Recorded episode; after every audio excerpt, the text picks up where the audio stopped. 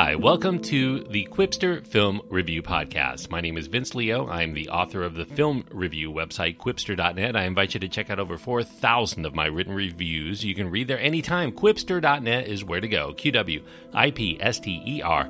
Dot Net. While you're there, I do encourage you to check out my other podcast called Around the World in 80s Movies. You'll find a link there at that website, qwipster.net. Today I'm going to be looking at the final produced film in Fox's X Men series. It's called Dark Phoenix.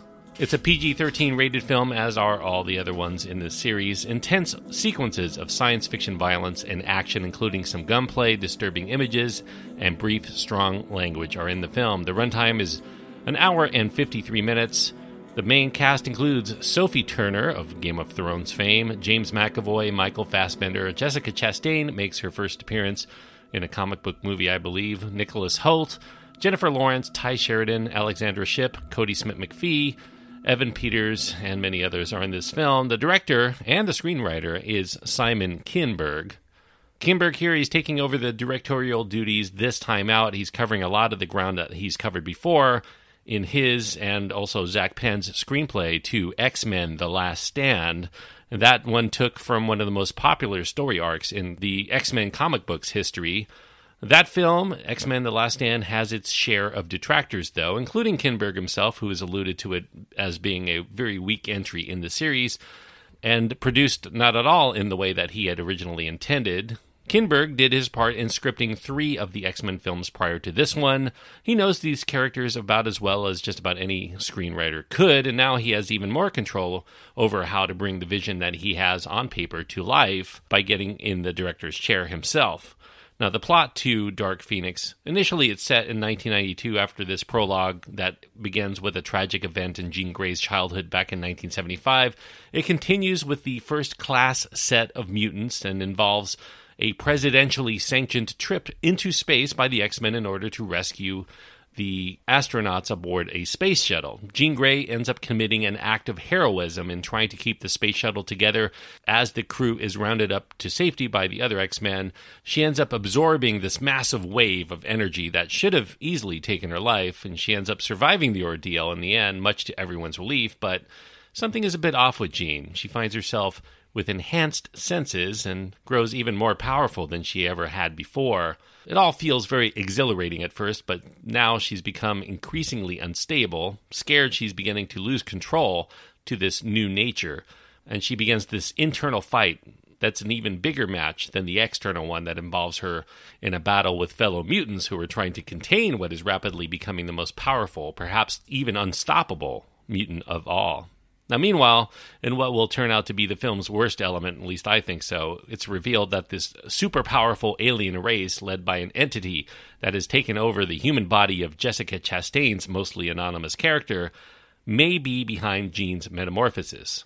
This alien race seeks to make a connection with her to try to manipulate Jean into becoming the indomitable, godlike force that they have envisioned her to become in their effort to wreak havoc on an unsuspecting Earth. Jean finds herself becoming overwhelmed by the enemy within, and her unpredictability in her loyalties is now making her an enemy to all sides. So, unfortunately, even with the second effort to make the Dark Phoenix saga right, Simon Kinberg here ends up taking the tale in wrong directions. Truth be told, while Kinberg is a veteran of this series, only one of the three films he had a hand in in terms of the screenplay, X Men Days of Future Past, is considered one of the good ones. The Last Stand and X Men Apocalypse are regarded as close to the bottom in terms of overall quality. I happen to be one of those people who still likes The Last Stand, though. I do agree that Apocalypse is bottom of the barrel.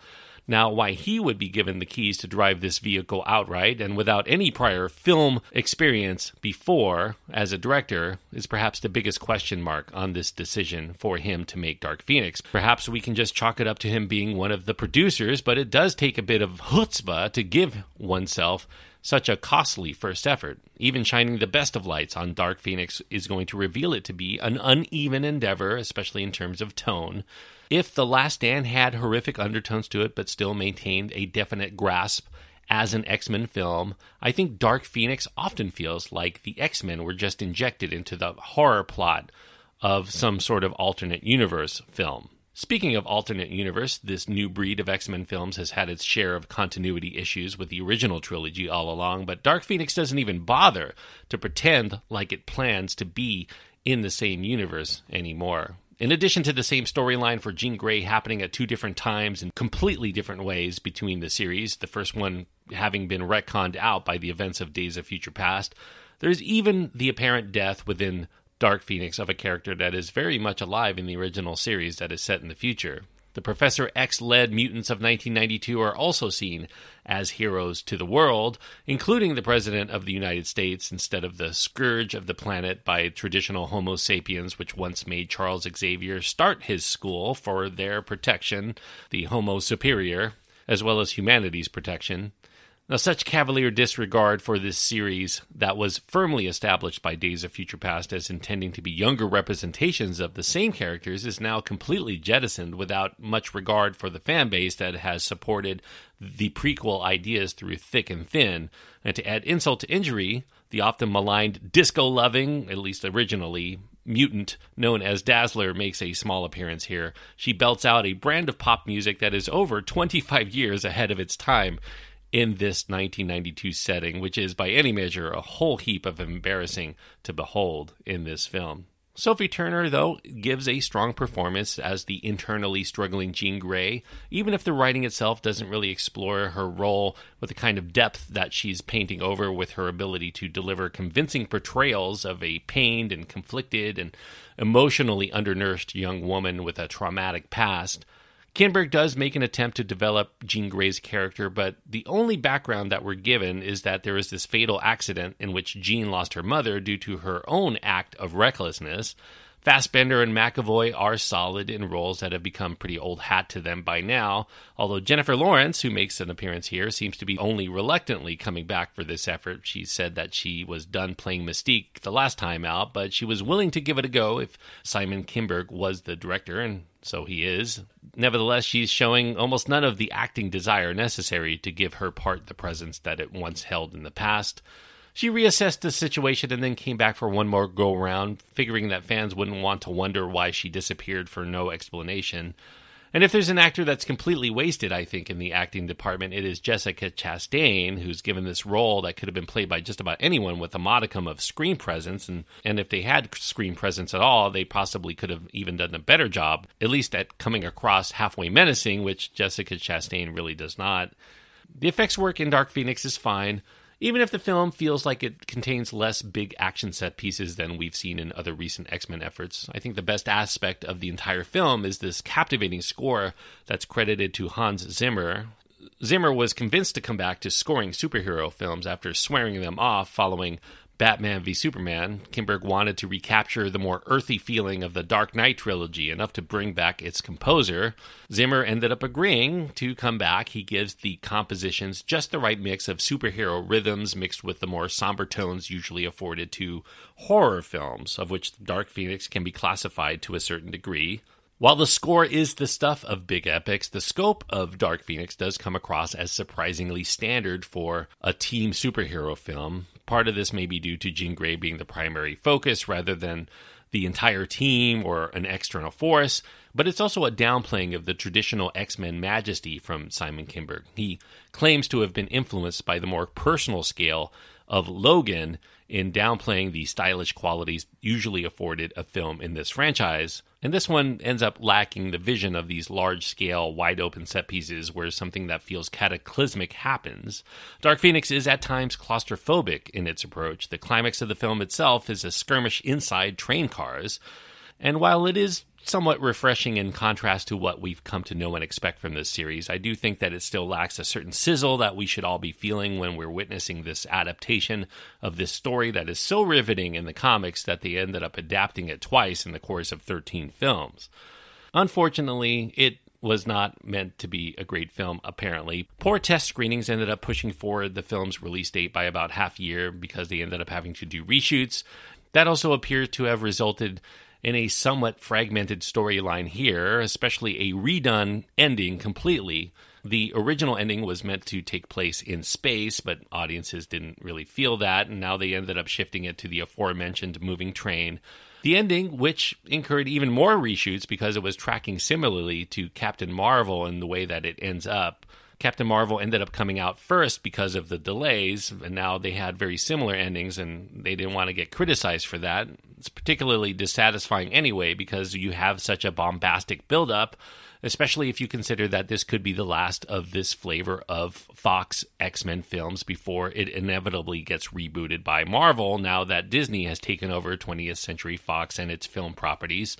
Instead of the continued exploration on the never ending battle for acceptance by mutant kind, or just a battle within Jean Grey to come to terms of whether she can maintain her desire to do good works with her powers while raging with feelings that are out of her control, we get mutants battling a bunch of ostensibly invincible aliens who seem to have walked in from another movie property in a battle to save Jean Grey and or themselves the very end of the film is Kinberg's nod to his love for the end of The Dark Knight Rises, and unfortunately, this film does not really do good by making comparisons to much better works.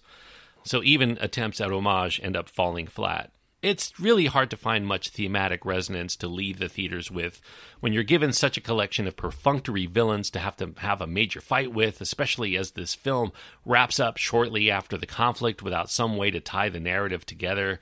And given the amount of screen time allotted to these beings, these aliens that we've never even heard of before and we're unlikely to ever see again, one can only wonder how much better Dark Phoenix might have been if it instead concentrated on the emotional components of Jean Grey's tragic art solely, with this battle between Jean Grey with her godlike powers taking on every other mutant to the death, while Professor Xavier tries to mind control her out of it on one side, while Magneto ends up finding a way to try to take her out permanently by presumably killing her. That battle between rehabilitation and punishment for one's sins has been an ongoing debate for humankind since the beginning of incarceration, really, so it certainly would have been a much more interesting theme to explore here if Kinberg had wanted to continue the reflections on society and those who don't fit into it that the X Men has always represented in comic form and in movie form. All in all, there may be enough here to recommend for die-hard fans who've stuck with the series this far, but I don't think that this is the kind of film that will likely bring back those who've given up on the series since the departure of the original cast. It's certainly not going to gain any new converts at all.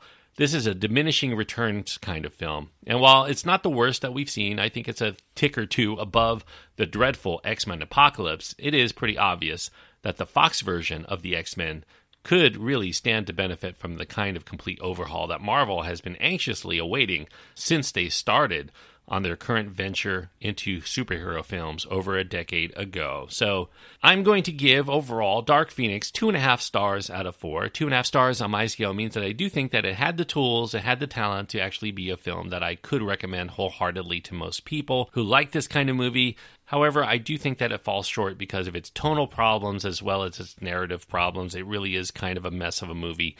It has some intriguing elements to it, some good performances, that great score. Certainly, if it could just put all of it together with some sort of rhythm, a good movie could have been had here. But I think something is just a bit off. It got off on the wrong foot. Perhaps the reshoots were a big part of it, and it never quite coalesces into a unified thematic whole definitely one of the least satisfying of the X Men films, as far as I'm concerned. So, two and a half stars is the best I can give Dark Phoenix.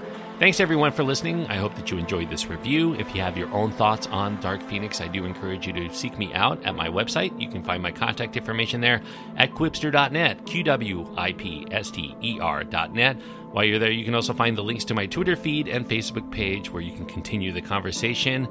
Until next time, thanks everyone, and please enjoy your time anytime you get to go to the movies.